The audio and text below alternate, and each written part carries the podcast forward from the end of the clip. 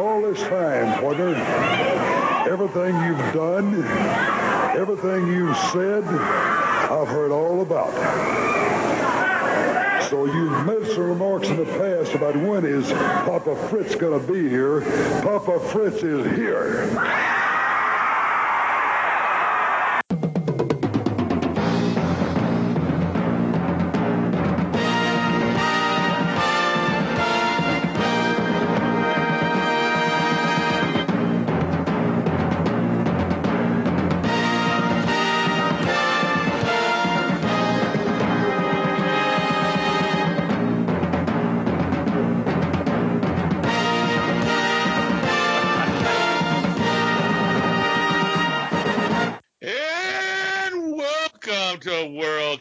And we are back. We're back looking at episode 86 from August 20th in 1983, and I'm joined, of course, with by Kelly Nelson and Johnny Sorrow. Kelly, how you doing, man?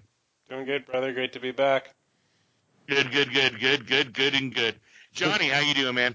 I'm doing great, and I'm going to give everyone, all our listeners, an update. As we all know, I'm coaching Little League again this year. Our kids have been playing, and uh, they've been doing great. I just have to brag to the world. Last game, my nephew's at bat. Uh, kids on second and third. He rips one up the right field line all the way into the outfield, and he just starts pumping it and forces a triple, and forced everyone home. And, forced a triple before the ball got back into the infield because then it's because it's the little kids. As soon as the ball enters the infield, play is dead. Yeah. You know, so in at that time he forced a triple all the way, and I couldn't be prouder. Again, it- it's a great bunch of kids. It's all I mean, it's still like herding cats, but they at least all want to play baseball. So it- we've been having a lot of fun. That was ex- as exciting as Casey at Batman. That's awesome. Yeah, there you Um, go. He, he's hey, he struck out. That's right. That is true.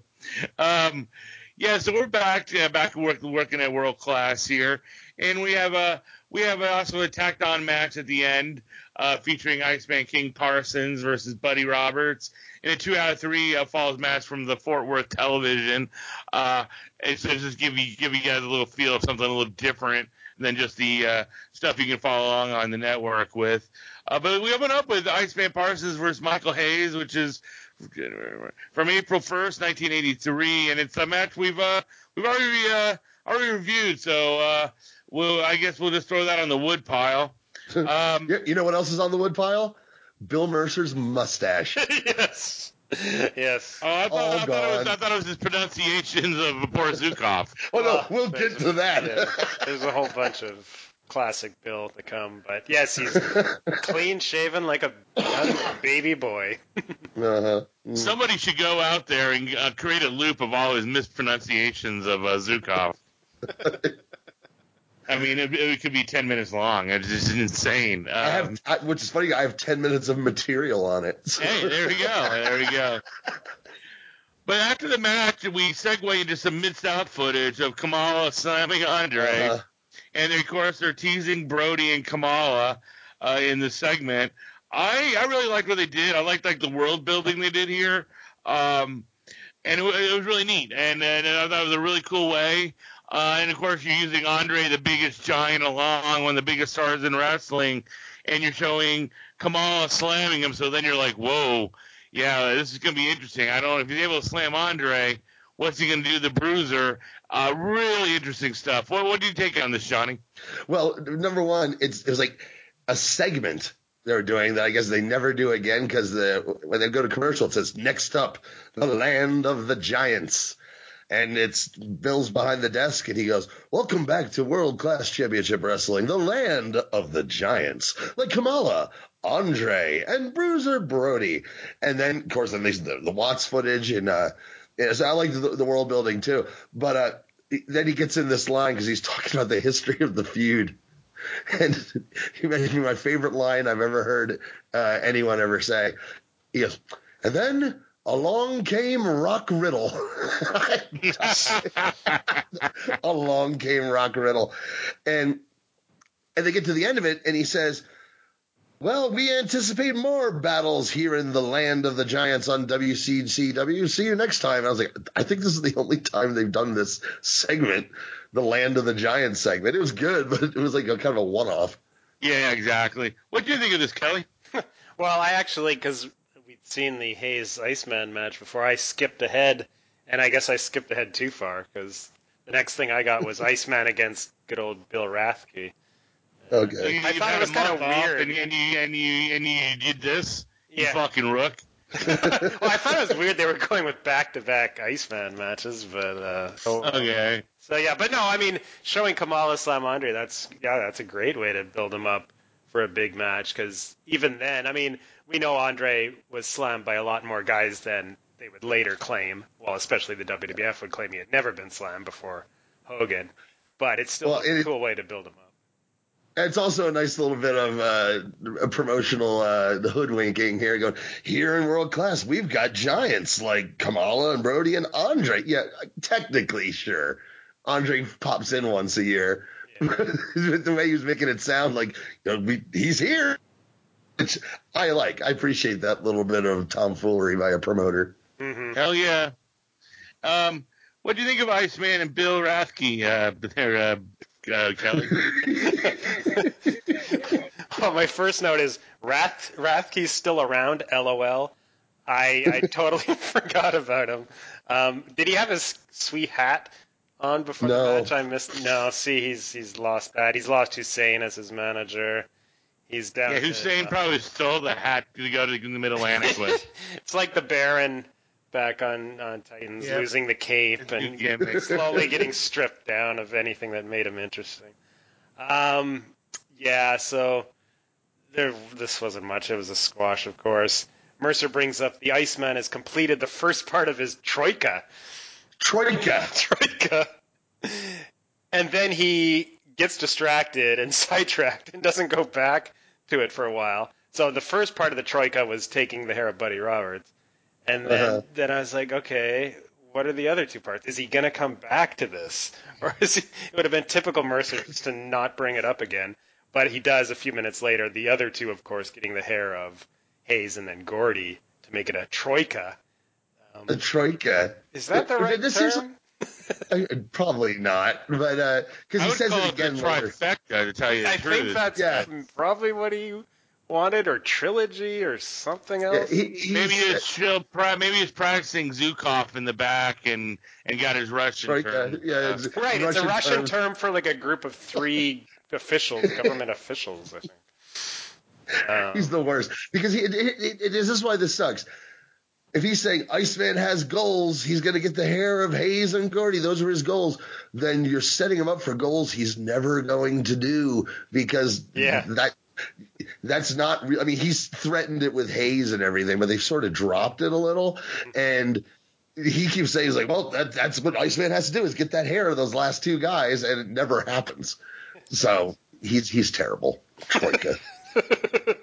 so yeah, but but finish off, finishes off Rasky squash match. yeah, just, uh, you know, basic squash. How do you have? What about Johnny? Anything you want to add? To? Uh, ju- just that I was trying to come up with the lo- when you mentioned the Baron. All I, when I see Rathke, I'm just like, oh, that's what it's like. Call him Baron von Rathke. Like, you know, that, that, that that's how Verne Gagne pronounced Baron von Rathke. Baron von Rathke. and, and as I'm looking at this, I'm like, oh boy, Rathke stinks. Iceman slaps the shit out of him.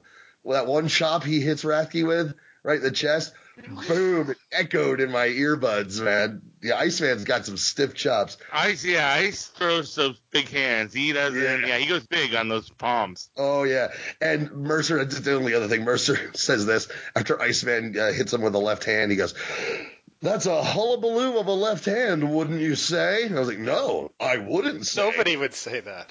Nobody would say that at all."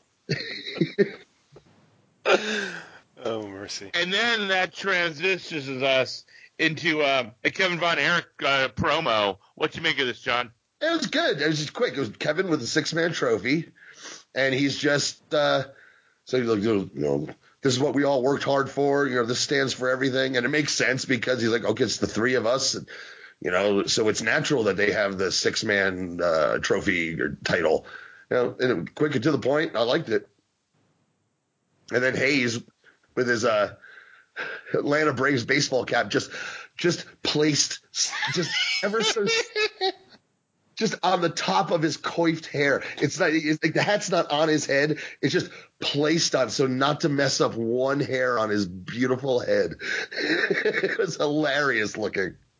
And he's all calm. He's doing the calm stuff, talking about how they've been in a slump, you know, but it's up to us, just like the Atlanta Braves, you know, maybe they're going to come back and win and you're going to see because we have to win this match that's coming up.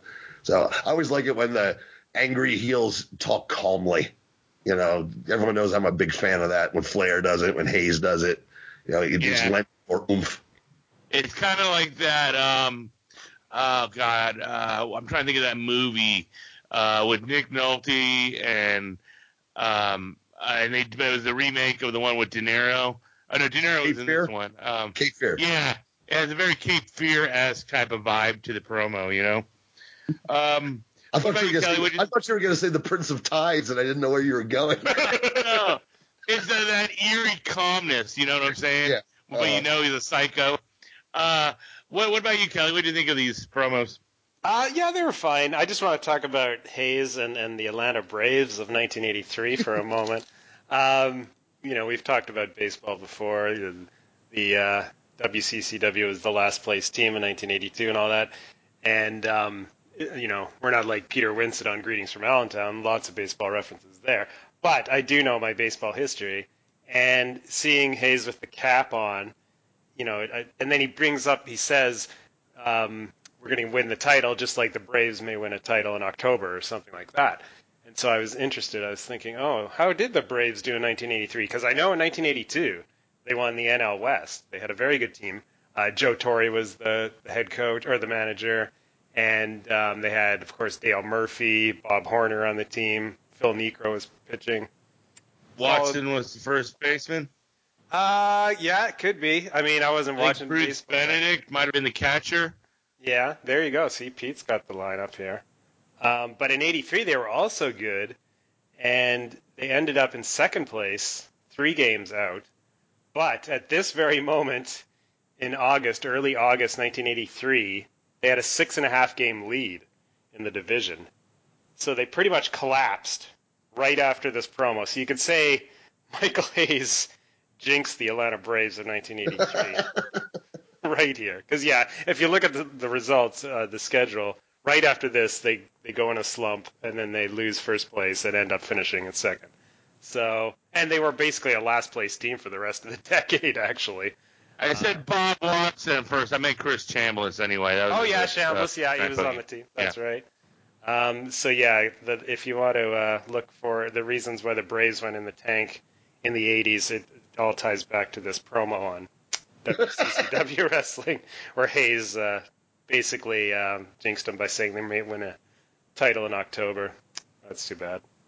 Ted Turner never forgave him. That's why he stuck him and Garvin with that shitty gimmick uh, all those years later.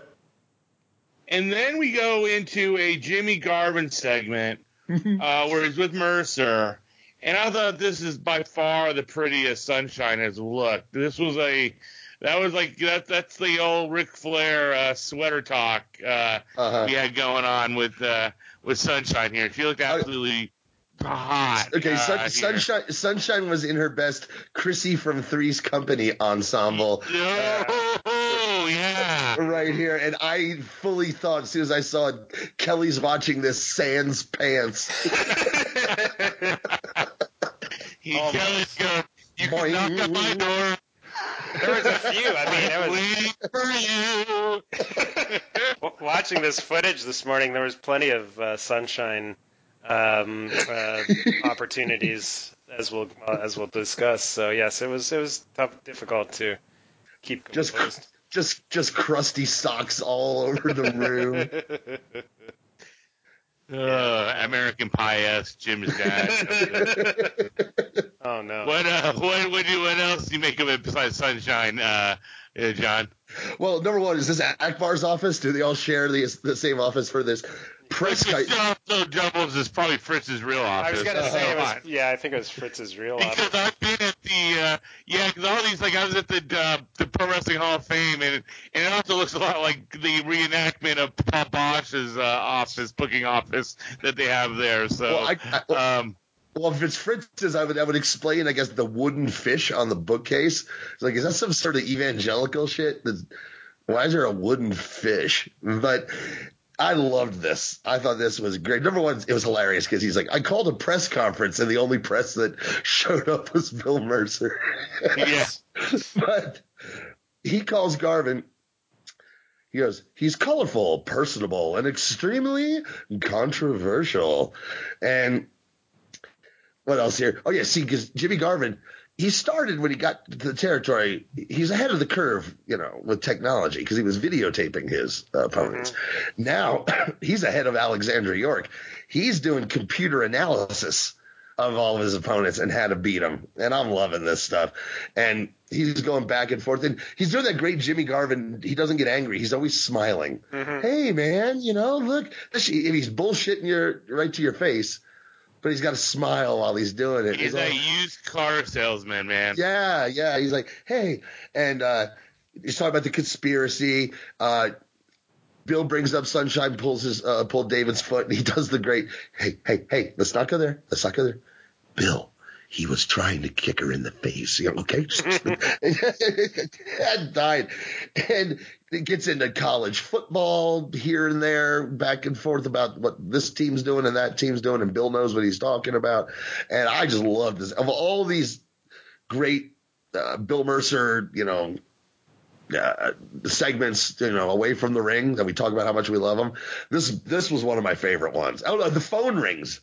In the middle of it, the phone rings, and Sunshine has to answer the phone in her white little sweater, and she goes, "It's it's L.A. Tell him I'll call him back." I loved it because Yeah. he's talking because Hollywood's on the line, and he's telling him, "I'll call them back, or they can call me back." I'm talking to Bill Mercer.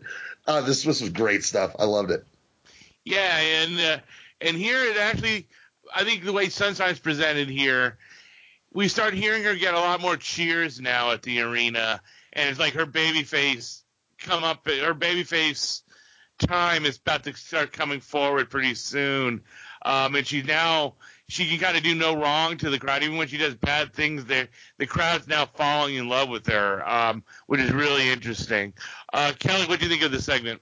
Yeah, this was great stuff. Um, Mercer, this is the good Bill Mercer. This is what he just should be doing. They should hire someone else to do the commentary for Christ's sakes. But uh, Yeah. no, he's great during doing these as like the investigative journalist and all that. Um, and yeah, Garvin, like Johnny said, he's great, smiling through the whole thing. Mercer's contradicting all his boasts, and uh, he's got an answer for everything. The big announcement, I guess, is that he's Garvin's planning on defending the American title every week. That was the reason for this conference, news conference. and yes, Sunshine looking so so fine in that uh, light gray colored outfit is how I wrote it down. Uh, interesting color, but very very nice. And there's a Rubik's cube on the desk also. I, I didn't notice that. Yeah, so that clock. there's That's- 1983 right there. Um, That's uh, that was the uh, yeah. yeah, everybody the had fad. one. So super fat. Jesus, Jesus fish and Rubik's cubes. That's the '80s, boys. Jesus fish, Rubik's cube, and that ball with the Velcro on it, where you can throw it at at people. Yeah. Yeah, great segment. And you know, this is you know, Jimmy Garvin was a top guy truly here. I really haven't seen his Florida stuff. He was a top guy in the AWA. At times, he had his runs in, in, in the NWA Crockett area, but I never really felt he was a top guy. Uh, but man, here he seems so important. Mhm. And it's like you know this, you know his, this character can translate into a lot of other different territories. It's almost shocking that he didn't get other runs in other bigger runs in other territories because he his work is there, he's the promos there. Him and Sunshine are incredible together. Uh, yeah, it seems like uh, he could easily be working on top in a lot of different areas. Um, it's just it's just amazing. I would have loved to see like like you know him and him going up north uh, when Savage was a baby, and him and him and well him and well, what's her name Precious, Precious. and a Savage Elizabeth type of thing going would have been really uh, pretty interesting because Garvin man he's shown here he can handle his side on the stick, he can handle on the work, and he's one of those guys who I'm glad he got in his just take by getting into the WWE Hall of Fame and stuff. But he's a guy who truly is one of them. Man, what ifs? As in, he really could have been another. He could have been a bigger figure in wrestling if, if promoters saw it differently. You know? Well, it's interesting because when he was younger in the '70s, he was they were like it was a Garvin family group, right? Of Yeah. Him, Terry Garvin, and Ron Garvin as heels, all bleach blonde. And then in the '80s, Terry Garvin's, you know, he's a significant backstage guy in the WWF. So I wonder why, if he had that connection, he didn't go up north, or maybe there was a falling out and he didn't want to go. Well, And you think Terry. you would have the Pat Patterson uh, connection too, like Ron Garvin had with Pat. Um, yeah, perhaps. uh, also, which didn't translate. And I mean, they did. They were huge in the in the Quebec, oh, in the Quebec, yep. in yep. the- Quebec, I yeah, mean, some Montreal. great stuff. Yeah. Mhm. yeah. Yeah. Well, well, The the, shows. the actual family dynamics of what that all was is very much different than actual brothers. And Right. really, I mean, really, hey, Terry Garvin recommended me. I don't think that's going very well. He, he, that's not a great reputation to be t- t- attaching yourself to. Well, in the I think, 80s, though, before the scandal and all that, I think it was all right. I think everybody, everybody knew. I, I think Garvin, because you figure he goes from here to the AWA where he's on top with Martel, and then right to Crockett while Crockett is on fire. And I guess maybe he's one of those guys, and then T- Turner buys it, and he's happy staying in the South, uh, getting money from Turner. Yeah. You know, yeah, that's- yeah, he made good money everywhere he went. The AWA was doing well still when he was there. So that wasn't a bad choice, I don't think, going there in 84, 85. he was there right in time for Pro Wrestling USA and that Yeah. bit of a boom. And then he goes right to Crockett in time for the boom of Yeah. yeah, 86, 87 that lasted for a few years until, Yeah. you know, the, um, the buyout. True. Yeah. You Put that way, John. Um, then we get M- Boris Zukov versus Mike Reed. And I just, before I pass this over to you, Kelly, just want an interesting note. They did the big write-off angle on Private Jim Nelson on Mid Atlantic TV Oh, yeah. on uh, May 21st, 1983, where the Briscoes take him out uh, when he was up there standing up for uh, Steamboat and Youngblood when uh, the Briscoes tried to break Steamboat's leg. Uh, and they played up that you never see uh, Private Nelson ever in wrestling again. And, you know, essentially we never really did no? because he took off with the, the Boris Zukov character. Uh, what do you make of this, man? yeah, I didn't know that. Well, it's it's actually Zerkov here. Zurkov? okay. yeah. Zerk, uh, wait, Zuchov, Zerkov, Jerkoff. I mean, they're doing all of it. but I didn't know he was uh, in the territory at this time. And yeah, I looked it up. He after Crockett, he went to Mid South, literally probably Yep. days later, and that's where he debuted as Boris Zerkov or Zukov or whatever. And yeah, so he turns up here, and then I was looking into his career, and it's interesting. He he after 1991, there's no results for him, so he was done. He was only 31 or so at the time he stopped wrestling. I found that interesting. I wonder what he did or where what he got into. Um, Who? Who's this? Zukov. When did he quit wrestling? He was only 31. He was quite young. Yeah, had, I mean, you could tell because you hear his he hasn't grown out the facial hair, Yeah, he's so he has a young. nice, nice, clean baby face uh, Russian look going for him. Yeah, he's only um, like 23, 24 at this point.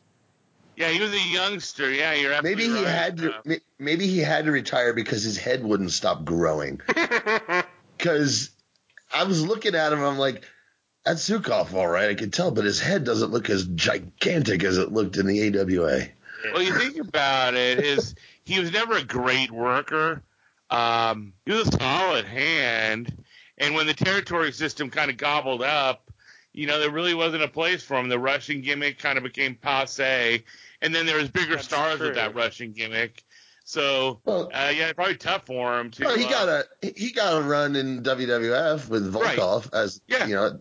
So he, he he made a little money up there, and probably that was the end of it. Yeah, I'm and I think Yeah. he was just one of those characters where he really couldn't reinvent himself, and uh, Uh, and his work probably wasn't strong enough. Uh, he was never a great promo. Uh, so there's probably, you know, he kind of got the most out of what he could when you really think about it.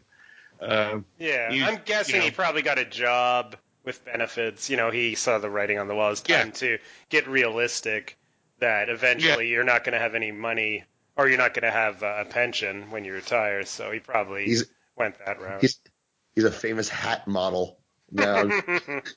he did put out that incredible uh, Rose of Greenboro, and he was the guy in the final That's right. I mean, that's one of my favorite DVD companions of all time. Uh, how well that's executed. So good, good for him. Yeah, he's Yeah. the guy who found the the tape. Uh, Yeah, so, that's what do you think of the match? Uh, well, okay, so Zukov, let's just call him Zukov for the sake of, you know, lack of confusion here. Um, he's part of Dev, well, he's kind of part of Devastation Incorporated. He's not, he's trying out. yeah, he's, trying, out. He has Which- to beat Bruiser hila- Brody to get in. which is, yeah, which is hilarious because he Boris. Okay, he's not the best. He has to try out. He's better than everyone else in Devastation. Um, almost everybody else in I know. Devastation Incorporated. Yeah, I a bigger know. career he than to most of try them out? are there right now. Yes. Yeah, Yeah, yeah, of- they'll of the let, current- they, yeah, they let the Mongol in with no. The Mongols there. Yeah, M- uh, Mr. Ebony gets in with no tryouts. Yeah, I don't know. Boris Zukov has to try out. I'm Come not on. sure if Akbar's actually this managing genius that's kind of fluked his way into Kamala too, right? Or that was like Kimchi or uh, Friday bringing Yeah, him over or whatever. it's Friday. Yeah, it's all Friday's work. Um, yeah, well, Mike Reed gets an unusually loud pop. I mean, the fans are so crazy in Dallas. They would never boo baby faces or, or chant boring like those savages back east. Um, they're so forgiving.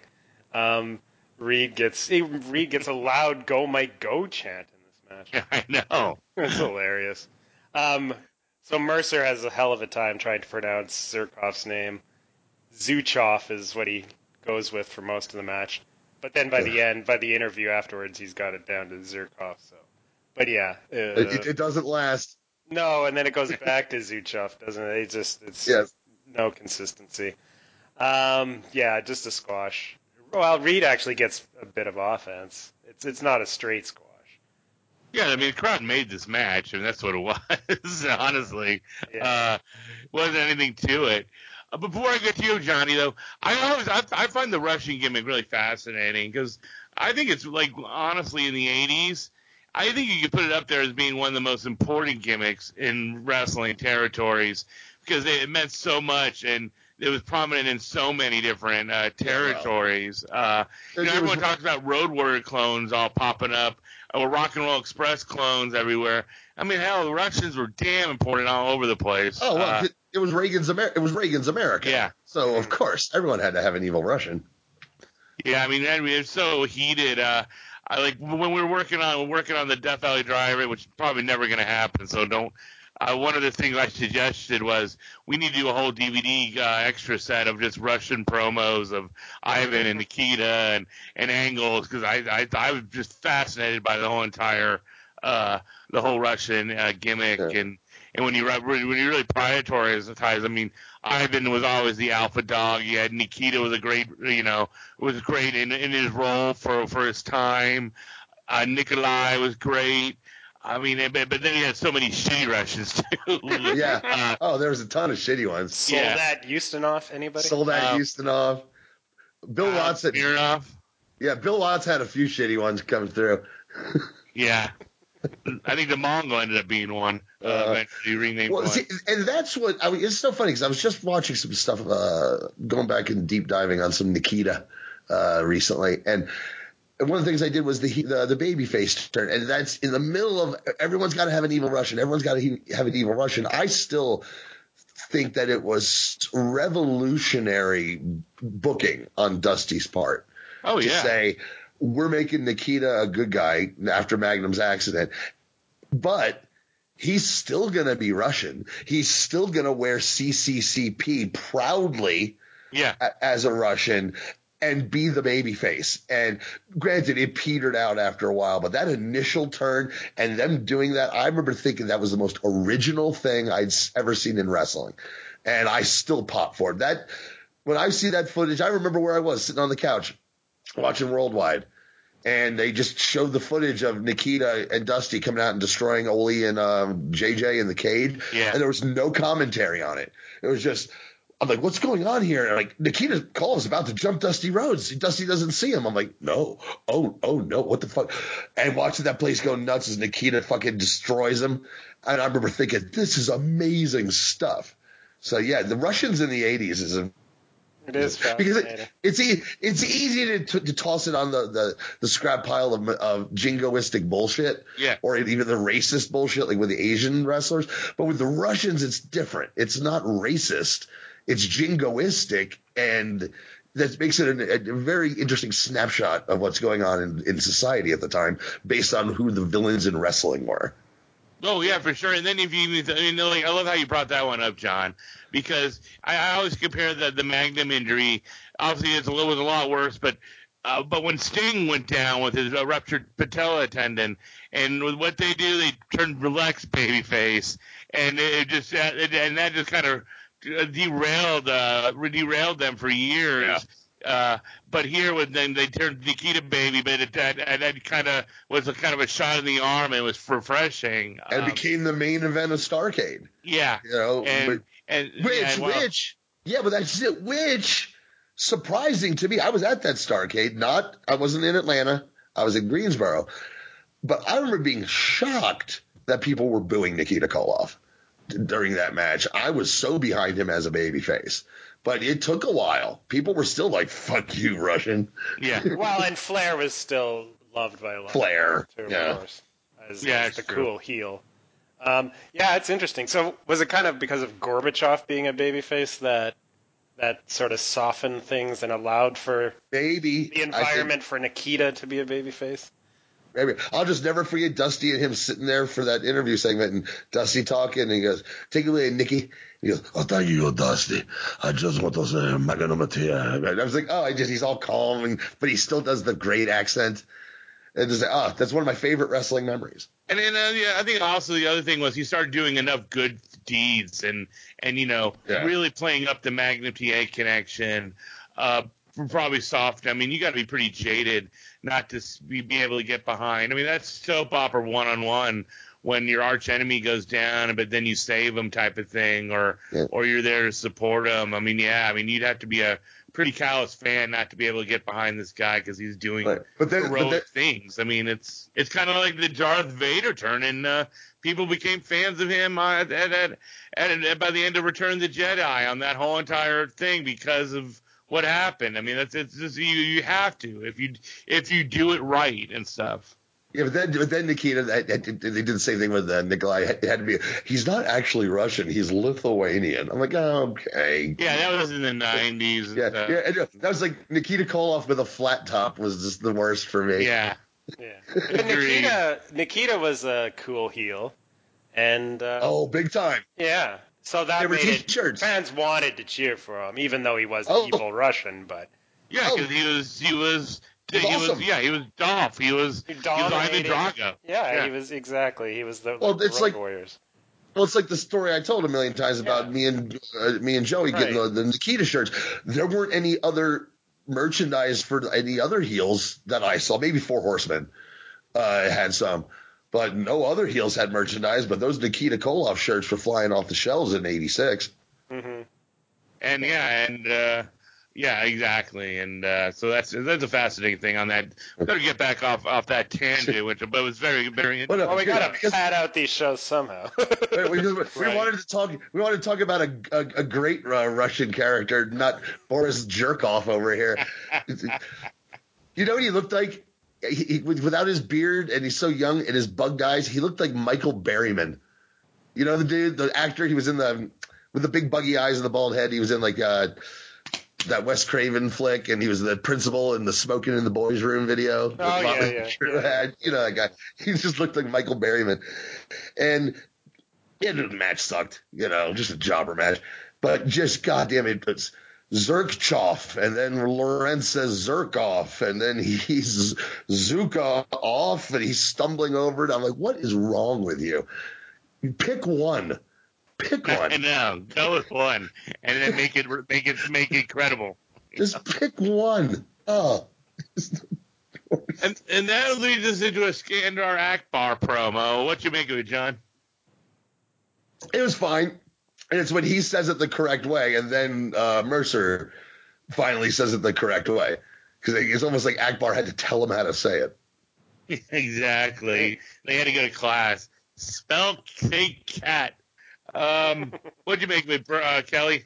Oh, it's yeah, yeah. It's just hyping up the the big Brody. Well, they're gonna Zhukov and Brody are gonna wrestle next week, so we Yeah. got a big match to look forward to, and and the feud with Akbar and Brody's been going on for a while, so stoking the flames there. Yeah, I want to say Brody and Zhukov wrestled quite a bit. Uh, they ran this thing around a lot of places. Uh, uh, Brody was good uh, working fake Russians. It was like one of his best things he did when he's a babyface in in the states. Um, and then this leads us into the match, the main event: the Von Erichs versus the Fabulous Freebirds. Uh, we got the uh, network edition, but I'll tell you, um, if you ever watched the original TV, they really the op- the the opening of this stuff makes this thing seem so epic and makes it feel like a main event anywhere uh, anywhere in the world like you could be. Um, Especially, especially if that place is Alabama at a Klan rally. yeah. yeah, but with with the you know the music and it makes a big difference. It I forget like we watched that tag match later, uh, and they're brawling right at the beginning with the music playing. It just was like fucking ridiculous how how much the music really means for this territory. Um, and I want to say before I pass it over to Kelly, I thought this was Kevin Von Erich's best promo ever. It's and the it- legendary one. It's Yeah, the legendary one. the greatest thing he ever said that's come out of his mouth. Um, but over to you, Kelly. What what what do you think of this epic match? Uh, I don't remember. Do you, remember- do you have the number where it finished on the Death Valley Driver, uh, Paul? Uh, I think it was 34. I want to say. Okay. Yeah. Um, it, it, yeah, it's not high on the list, but I mean, it's a, it's a great match, too, and very memorable. Um, I should have watched the TV version. I do have it. I forgot that it had the big opening with them coming out with the um, Confederate flag. Is it the Confederate flag or Yeah. Georgian flag? Oh no, it's, And it's, no, Confederate it's, a, soldiers. it's a whole bunch of Confederate jerk off. soldiers. Yeah. It, you know, it's a it's a whole bunch of jerk off war recreators in their dopey outfits out there Right. waving the. You know, of course it's it's Georgia on my mind, but of course it's not uh, uh, it's, uh not Ray Charles. Willie Nelson. Right, it's Willie Nelson, of course. Um, yeah, so I should have watched that because I, I, I, I've seen, I've probably seen it before, but um, no, I just went with the straight network uh, match. Yeah, it, it's it's great. The famous Kevin promo that's been played tons of times over the years. The line was, "This isn't a war between Texas and Georgia. It's between, it's a war between decency and filth, essentially." Decency and And filth. Phil! Yeah, it was, I was like, he was like, I just want to say, this isn't a war between Texas and Georgia. I had relatives who died under the Southern flag. Oh boy, and it's between decency and filth. Yeah, this gets replayed over and over. It is the best thing Kevin ever did on the microphone. Yeah. Yeah, yeah, that was that was cool because Kevin y- and not a lot of guys would cut pre-match promos, so it made it ex- extra special. Not something you'd see at this time. Uh, That's because he saw all, he, he, he, he saw all the pageantry in the ring with the Confederate Mhm. soldiers and, and the flags. And he's like, hey, I love the stars and bars too. That's got nothing to do with it. And then you know what? And it felt right in the moment for his character. yeah. Oh yeah. Well, he was black. Kevin's in black, look the fuck out. That's right. Stone Cold. Stone Cold. Stone Kevin Cold Von- Kevin Von Erich. um, yeah, this was a, this was a really good match. Uh, the crowd, of course, you don't have to even mention it anymore. Of course, it's nuclear hot from start to finish. Huge Baldy chant at Buddy at the start. Um, the brothers dominated early, and actually they dominated often and pretty much for the whole match. Um, there's a great spot where Gordy eats a high knee from David, but he makes a blind tag to Hayes, and David doesn't see it, so David's going for the pin on Gordy, and then Hayes uh, nails David from behind. I really like that. Um, just you know, all these they were just um, basically heel hope spots where you thought, oh, okay, finally they're going to get some heat on them. No, um, it would just be right, you know, quick hot tag. Next brother would come in, kick ass, get a little bit of heat on him, but then he would tag out quickly. More ass kicking on the birds. Um, yeah, no, no, the Von Erichs, none of them took any heat really the whole match. Um, Kevin has a reckless splash where Roberts gets his knees up, and that's 10 minutes in, and this is where I thought, oh, okay, finally we're going to get the, the birds on top, but no. Kevin tagged out quick, House of Fire, Kerry Von Erich in, triple drop kick on Hayes. Oh, no, no. Troika. Yeah, Troika, Troika, kick. right. That's Troika. right. He said it. That's Bill's word of the day, Troika. Um, things broke down at this point. All six men were in the ring. I thought it was going to be a DQ. Uh, uh, you know, Bronco lost total control. But in the chaos, Buddy, with his loaded headgear, headbutts Kerry from behind, and that's the, the finish. Kerry gets pinned, and it's a title change. And I, I Yep. was kind of shocked. I don't know. I don't think I'd seen this before because I don't remember. Um, I didn't remember the finish at all. That's for sure. Uh, they get the trophy back. That was knocked around at ringside at one point. It's gonna get broken during one of these matches. Um, yeah, so and that's basically why the brothers dominated the match because they were gonna lose. Um, you know, to the hometown fans. So, you know, you could at least say, "Oh, wow, the Von Erichs, you know, they should have won. They killed them the whole match." All that stuff and the feud, the war continues because now the birds have the trophy again. I dropped three and a half stars on this one. Uh, I really liked it. Yeah, I mean it was it was um, not as epic as some of their encounters, but it was still really good. See, I, I liked it more than you. Uh, but I will want to address one thing you say about the, the brothers kicking their ass. And you know that's just perfect. That's like that's the psychology of of winning and losing, where you can still lose, but you look good doing it, and that's what the Von Erichs Right. do. The heels are heels, so they can get their ass kicked and keep their heat by cheating at the very end and getting the win. So the Mhm. win helps elevate them. So no one really lost any steam here. It was, it was great booking, and the, especially with the finish. Uh, Yeah, and this is for me where I, I I liked it more based on the TV we've been watching off of it, uh, where it, does better than just standalone because they're talking about how the Freebirds have been on this losing streak. So that also plays into them getting their asses Mhm. kicked. So they, they have their might their confidence might be getting shaken up a little bit. So I can actually understand also more why the brothers are dominating because the birds are in the middle of a of a losing streak and not Mhm. and not you know they're, they're looking for the win and they're don't know what's going on. So I I, I buy into it a little bit more. Um, I really like the Von Erich shine, Kevin running wild. All the birds are just feeding for Kevin. You know, then Kerry gets in. He gets a nice little shine too. Uh, he starts working over the shoulder. David in. He starts. He he can he continues working over the shoulder. So I'm liking the story they're telling here. Um, Kevin's back in. No, no, I'm sorry. Uh, then we get a big knee lit by Roberts that sets up a, a little heat on on on Kevin. And um, I, I thought uh, another thing I thought Kevin was really great. I thought Kevin was great on the apron, working the apron, and I liked how Kevin was like totally wild and out of control, and and and that his out of controlness really kind of cost him. It makes sense on how he gets gets the heat on him for a little bit. Um, and and and, and so I, I dug that, and his wildness cost him. I love that. Uh, Kerry getting the hot tag, and then and it shortly shortly starts to break down. And I just absolutely love that finish. It was such a sneaky finish and a great heel finish, um, Mhm. where it doesn't hurt the baby faces. And I absolutely love the fact they're using a, uh, like I always hated like the Mid South TV medallion I thought that was just cheesy as hell.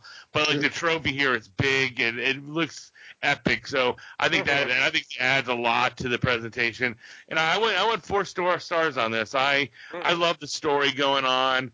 Um, and I love the, how the both both both teams uh, psychology wise, I thought they told a hell of a story, and uh, we got some brawling, we got some storytelling, and I and I loved how it played up into the TV angles coming into this. So I thought it hit. Uh, I thought it was a fantastic main event. Uh, what about you, John? Where are you falling on this, man? Well, before I get onto the Mercer shit, but I love this fucking match. I remember where I was when I saw this before. I, it was on Classic World Class on some weekday afternoon around like six o'clock at night on U68 out of North Jersey. I was at my grandparents' house. I was living there.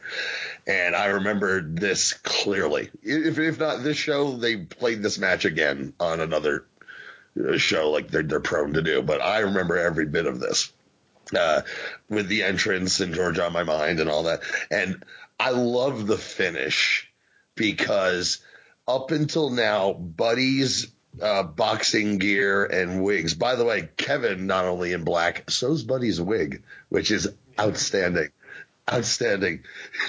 and Yeah. but Buddy's wig, uh, uh, Buddy's loaded um, headgear, which has been sort of a comedy side gimmick going on now, is now the reason they've won the belts back from the or the, trophy back from the Von Von Erichs, and they've incorporated that into the main feud out of the Iceman feud. And I was like, ah, that's smart booking because that's been something treated very silly up until now, and now no, he just got Kerry and the kidney with it, and they got the, the titles back. So like, oh, I like that. I like that being brought up into the main Von Erichs feud. I think that's really good booking. Um, and I just love the match. And and again, yes, the Von Erichs are on top the whole goddamn time. That's a lot of people look back on this with a modern eye, I think, and go like, wait, you know, like, well, Terry Gordy is one of the greatest guys ever, and all he does down there is bounce around for the Von Erichs. Yeah, look at the way he bounces around. Nobody else can bounce around like he can it's amazing. I love watching Terry Gordy sell for the Von Erichs. It's it's it's artistic. It's over the top and fun and wonderful. I love it, and I love this match. This has been one of my favorites uh, for a long time. And as great as as Kevin's promo was to begin, not so much Bill's Bill trying to say the same thing that Kevin did when he says uh, has been stated, uh, it's not between the North and the South or the South and the South, but it's between the Freebirds because we're all the South, right? Texas, Georgia. Hey, come on, we're the South. Uh, but it's between the Freebirds and the, the Von Erichs. And, you know, Kevin put it very interestingly earlier. I'm Like, yeah, we all heard it. It was great. Shut the fuck up. You're, you're ruining it as he almost ruined the the finish because he starts calling the fucking uh, headgear a helmet, which is just pisses me off. It's a helmet now, and he clearly does the thing where he loads the helmet, he hits him, and then he. You know, he shakes it or he does the you know the sleight of hand bullshit to make you think he put something in there, and Mercer starts describing the helmet like this. He's like, "Well, you know, everyone knows it. It's it's just a piece of leather. It's it's it's a, it's a, just a piece of leather. A piece of le- like a piece of leather could hurt you." He goes, "And it's oh, it's it is padded, of course. It is padded. I'm like you're you're shitting on the fucking." You're not even saying that it's loaded. You're saying like, "Oh, it's a padded piece of leather. Boy, that could hurt." Like, oh, he's the worst. And David Von Erich gets the award for okay, calm down, dude. Because after they lose and the and the birds are triumphant, David is in the ring. He goes, No, like Darth Vader at the end of Revenge of the Sith. No, I'm like, oh, calm down, David. You'll get him back eventually. It's not the end of the world. Well, it is a damn good trophy, though. It's hard. To, No, it's my favorite trophy. Hard to- no. But the match itself is one of my favorite things we've watched since we started doing this. I, I, I have very fond memories of this match and still do. Yeah, I, I loved it. I loved it. Uh, as an episode, I thought this was tremendous television. Uh, Flew by, great stuff, good promos, good segments, and you know when then you have a main event caliber that high, you gotta love it. What about you, John? What's your feelings on that? Oh, yeah, I like because it was like, okay, here's a highlight from something that happened in the past for whatever fucking reason. That's fine. And then lots of set pieces and interviews and jobber matches and stuff. And then a big hot main event where not everything is a match. everything is its own thing. You know, there's the, again the Garvin stuff with Bill is outstanding. It, it's it's more of a complete television show, and I thought it flew by. Kelly, what about you, man? Yeah, I totally agree. We'd seen a few kind of you know lackluster episodes in the previous weeks, and I myself was getting a little concerned that well things may be getting a little stale. But then all you need is another Freebirds von Erichs war to set things straight again. And yeah, this was fun. I, I, I think I underrated that match. I'm sorry. Three and a half stars. What was I thinking? but anyway. You, know, you don't cower. you don't have to, you don't have to backtrack that quickly. Well, I'm Canadian. I have to You- apologize. You, you, you Got a buckle white like a, wafer. you- Yeah, that's wrestling though. When you think about it, even at the hottest times, you're gonna have some downtime before he gets back up, and that's exactly what we got here, man, on on, on the television.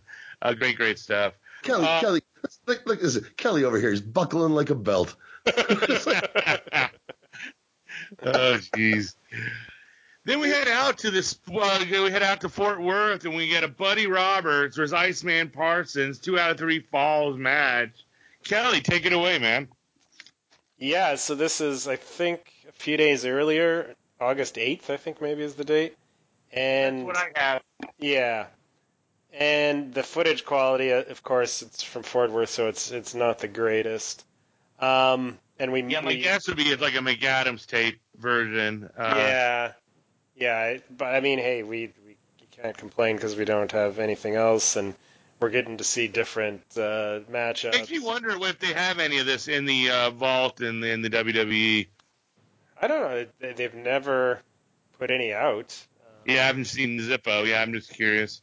I guess there's well, it seems the Texas vault is kind of deep because we're getting all these random matches from the Yeah. 70s and the 50s, and you never know. Um, but yeah, Fort Yeah. Worth would be I, I great. mean, nothing nothing will surprise me. Let me put it this way at this Yeah, point not at this in, point. in my life uh, with the network. Uh, from Yeah. anything, anytime they went or they put out last battle of Atlanta, all bets were off and Yeah, stuff. my that- book. That really is it. I mean, for all for all everyone talk about, ooh, what's the next real holy grail? Or I'm like, to me, I think to most people, it's like once you get last battle of Atlanta, that means everything is up for grabs now, and anything's Mhm. possible. Exactly. So we're joined in progress. The first fall has just ended, and you know these guys. I'm been watched. Oh, I must have watched a different version then. I mine's complete. Okay, well that's why Oh, I asked you earlier on on the chat if it was um, Yeah, it's on another. minutes. Yeah, seven minutes, and then you had the first fall uh, was on the previous on on a previous disc I gave you on drive I gave Oh. you guys. Okay, see, I, I think I only got the one driver or missed. Oh, the version. Okay, well then, what do you think? You think I should just cover it then? Uh, well, I don't know, Johnny. You saw the. I just minutes? look, look. I saw the seven minutes, and I the only, and I just watched it earlier, you know, while I was having my lunch, and my favorite thing, the only thing I was even going to talk about was the whole where's where's Iceman for, for the third fall, you know, and uh, he comes back with uh with his own loaded headgear, and I'm Mhm. that's fucking dope, and I loved it. He Yeah, they milked it really good too, didn't they? Yeah. Loved it. He, he and Hayes comes out and he knocks out Michael Hayes with it. He's like, "You're gonna get more of that, sucker!" And and and then there's a count out because Bud Buddy's tending to Hayes, and the crowd's going ape shit. And that, that's some great fun booking right there. That, I I love that sort of shit. You're like, I'm gonna get a weapon of my own, dick face. I love Mhm. it. Very convenient So, uh, that, that there was a headgear in the back. Of course, and and, and, and loaded it at that. Yeah. Look. Hey, you know, Iceman He, goes he, back, broke into Buddy's bag, or he keeps his backup Spare. on. keeps his spare. Yeah, maybe. It'd be great if he came in with the wig too. Um, I think that might have taken away from the angle a little bit, but it was funny. yeah, on the, on the discs I sent you, it was this one. The, the final uh, segment was on one disc, and then the first part of the match was on the other uh, disc uh, that I uploaded to you. Oh yeah. Well, we've hyped it throughout the show, so we're talking about it now uh, as it Hey. is. Um, yeah, I, I mean, I liked what I saw. It was it was gritty. Um, Iceman was just trying to rip the headgear off most of the time. Mostly just a brawl, two guys who hate each other. and kicks and punches. Pretty much no pretense to ac- actual wrestling. And uh, Buddy, this is where we see the loaded headgear really make its debut, and he uses it to win the second fall. And then the third fall is just uh, just quick. Hayes comes down, interferes. He takes a headbutt. Roberts leaves the ring to tend to Hayes and is counted out. And um, Iceman cuts a promo at the end. Come back and get some of this, sucker, he says. yeah. So this feud is still not over. This was, and um, yeah, I mean, yeah, Johnny and I didn't see the first fall, but well, that's fine. Yeah, the first fall was really good and ate up most of the time because the match ends up going 21 minutes. Oh, Uh, wow. Okay, Yeah, so yeah, it's an uh, epic first fall. Yeah. so, so you saw you saw yeah. So you saw the first. You see you guys saw two and three falls, right? Yeah, Okay. Yeah, the first fall eats up most of the time, and it's a really, really good match. Um, I end up giving it three and three four stars. Um, we go early on. We see this lo- lovely opening spot where uh, Iceman and Roberts are doing like a round and round, uh, and Roberts bumps to the outside. Nice little spot. Um, Roberts using uh, uh, the, the, the, the, the, the working the back, and he's using the headgear gimmick on the back, which I loved. They set up, they get a lot of mileage out of this spot. Eventually, Iceman reverses it and gives Roberts a taste of his own medicine. I'm I'm always been a mark for revenge spots, so now you have Iceman working over Roberts' back. This is a lot of fun, and it really has time to develop. Uh, Roberts then works starts focusing on the leg, and and Roberts has a lot of a lot of tricks in his bag here, and and Ice wants to get at Roberts' gimmick and starts working it, but Roberts escapes. Ice uh, is back uh, is, is, back and um, and playing it up uh, to the to the crowd, and he's like he's teasing, taking his taking the gimmick off, and just the crowd just going bananas here. Ice uh, stomps a mud hole onto Buddy, but and then we get the Bud Bud, and uh, and we get this really fun first fall uh, that sets the tone for everything else you guys talked about, and uh, I love uh, Roberts trying to call time out in the second fall, and I I feel like Buddy Roberts, if he got a, a TV title run in like Crockett, people would be talking talking about him in the same vein. Um, if he got if he got a lengthy Yeah. time like on or Tully or Steve Regal as like great television champions, even Jericho to an extent, um, are guys I always think about as great TV title uh, champions, and I feel Buddy Roberts had had had it where he could have done it and been fantastic at it. Um, yeah. Well, for the next episode, I have a big sort of uh, buddy talk planned based on him being underrated as a as a heel star over the years. I'll save it for the next episode, but I totally agree. I mean, Buddy, Yeah. Buddy was really good as a heel. Oh, he's great. He's the most underrated Freebird. I, I mean, I, Oh, yeah. I I think so because everyone knows how great Gordy is. I, I- think Michael Hayes is underrated as an in-ring worker, but but people still talk about it all the time. Buddy Roberts sort of just flies under the radar because people are like, "Well, he wasn't a real Freebird, right? You know, he was added later." That Yeah. you know, but when you look at him, like the, he's the worker. He can work and uh, like really go in an old fashioned, in that old, like we said, that old fashioned Ray Stevens uh, style. yeah. Yeah.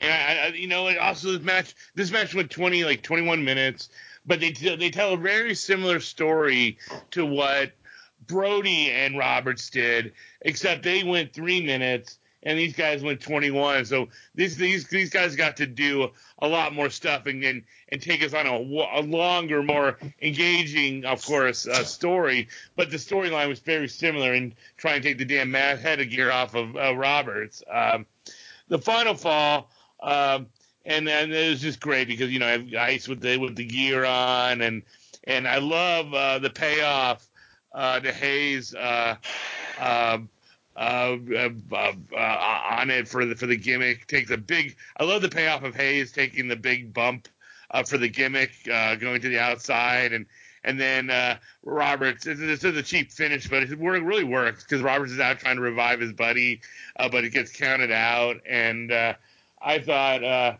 I thought uh, this. I thought. I thought the match was fantastic, and they did a great time filling the time. And ah, just they were doing so many interesting stuff, and Buddy Roberts was doing stuff. I remember watching um, Buddy Rose work uh, Iceman in Portland uh, before he was Iceman. Uh, he was just King Parsons, and they did a lot of similar stuff with the. Uh, they weren't doing. He Buddy didn't have the Rose didn't have the headgear gimmick, but they were doing the same backwork type of gimmick, and and it worked there and it worked here. This was utterly fantastic stuff. On that note, uh, so wait a minute. So wait a minute. So does, does that mean that Fritz von Erich came up with the Iceman gimmick? It might be. Really? He was What- what- always King Parsons, Candyman. and Candyman. he was always King Or Parsons. can- no, maybe he's a Candyman. That's Yeah. true. Maybe he's a Candyman. It's, it's that whole Vince McMahon. So tell me a little bit about yourself. What did you used to do? Uh, I, I hauled ice. Ice. I got it. You're the Iceman.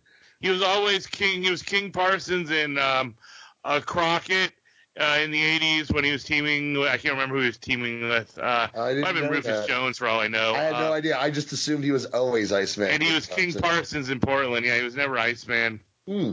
I think that's his real name too, if I'm not mistaken. King Parsons. I don't know. No, I, I, I legit think that is his name. That's some balls on a parent, you know. What are you going to name him King? Don't you name the dog King? or maybe he did an Ultimate Warrior and got his name changed. Uh, on that note, anything you want to uh, plug, Kelly? Anything you want to say? Well, I mean, it's been a while since we've got together. There's been some changes in the PWO world. Um, you may have noticed we didn't do ads this week because, well, the site has kind of gone dark for Yeah. now. Well, I mean, the, the that part is, I mean, it's still there on the main well, site. well, let's just let's just face it, everybody, because here's the thing: um, the the main site is down for maintenance right now, and it just redirects you to the fucking boards. So we have nothing to really say here. Just just stay stay tuned into the PWO feed and wait for more information. We'll have it for you as soon as we get it.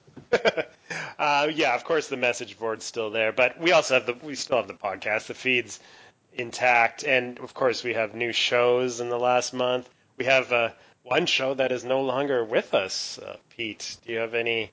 You, do you want to eulogize um, this week in wrestling, or I guess you probably have already. Yeah, I already have. No need to Yeah. bring it over here. Uh, great run though, man. hey, four years, almost every week. That was Hey, I was hey, I was I was part of it for a little bit before I had to tap the fuck out. Yeah. yeah, yeah. It was a. I'm sure it was an endurance test for sure. Uh, awesome work, Pete. It'll be missed for sure. But in in in in uh, in your in its place, perhaps we have some new shows. The Bigfoot Pro Wrestling Podcast that's been around now for about a month, all about Pacific Northwest wrestling, and Days of Thunder about WCW Thunder. I really enjoy that. I think that's that's a cool new show. Um, the host David reminds me a little bit of Parv, actually. Oh, that's And that's that's a terrible Or- thing to say. That's that's uh, that's damning evidence, Kelly. That's terrible. I, I thought you want wait. I, don't you want the new guys to feel at home before you? it's- you want people, you want people to listen to them, right? oh Jesus! No, the good, good, good side of Parv, you know, wrestling Oh, podcast. Oh, okay. I'm sorry. Wrestling Oh, I, podcast we just never, host so we never saw it. I'm sorry. I'm sorry. You, you're you're meaning 2013 Parv. I, I, Oh, yeah. Wrestling podcast host Parv was the best Parv. We we, we know that. Um, and on Greetings from. Allentown this week, it's a big one. Peter's going over the Memphis TV show that featured the Lawler versus Funk, Terry Funk uh, empty arena match. So that's legendary. This I, I can't wait to listen to that. Peter's gonna have an awesome take on that show. And so yeah, um, we're back, and you know, military industrial suplex. It's still out there. Yeah, we're we're doing okay still. Just you know. Yeah, okay, great. That's that, that's such a great motto for, for whatever business or site. Yeah, PWO. Eh, we're doing okay. no, that's true. Hey, we're, hey, we're the WWE. Ratings are down. Eh, we're doing okay. We have a good Okay, we're not going anywhere. We got a good. We, we have We good. Saudi money. We got Saudi money, we got Fox money. We're not going anywhere. We're you'll we'll put out put out crap, but we're never gonna go away. basically. that's what we're saying here. Anyway, So that's get all I used got. to it. Yeah. Johnny, anything you want to plug? Uh, just real quick, um, I want to plug two things that are related. Number one, uh, everyone knows what a big comic book geek uh, I am, and, and we are, and even to the TV shows. I finished the third season of Riverdale. If anyone is still thinking that you're on the fence about watching Riverdale, fucking watch Riverdale. It's the most bonkers show on television thoroughly entertaining, and it introduced me to my other plug, where they, for their musical episode, they did selections from um, Heathers the musical, which I didn't even know was a thing. That there was a musical based on the movie Heathers. I went and I loved the music. I listened to the soundtrack. I'm in love with it. So go out there and watch Riverdale and check out Heathers the musical. See, I actually tapped out this year on uh, Riverdale. Oh, see, Uh, uh, that's just it. it. Riverdale gets you. It did last season too. It gets you to a midway point where they deviate from the main mystery to do other stuff, and it kind of loses you. I did that to me, and then it came on Netflix. I watched it. it. When it picks up back into the main story, it picks up in a big, crazy way. All right, maybe I'll come back and revisit. Yeah, I tapped out like on episode seven or eight or something. oh yeah, you, oh it. G, oh, by the way, Oh, Gina this Ger- season of season three. I mean, I watched first two seasons. oh, Gina Gershon as Jughead's mom. Grrr. Yeah, I, I got up there to that part. I was there uh, for that part, so I might have seen more episodes. Uh, yeah, she was great, uh, but I know she comes back later on. I only saw her in the Oh, yeah. like I think two episode arc when I uh, watched. She takes over the drug trade of Riverdale, dude. As I said, I, th- I thought I was might watch it. Oh, it's a minor plot point. It's a minor plot point. Thanks, thanks, John. There, you know.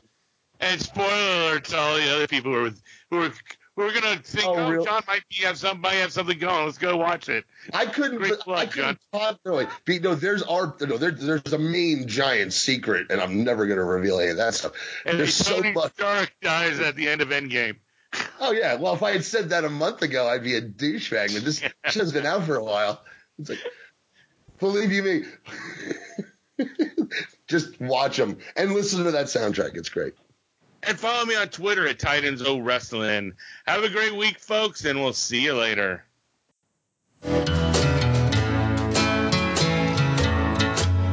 My heartaches and troubles are just up and gone. The moment that you come in hand in mine, dear, I could dance on and on, and I could waltz across Texas with you.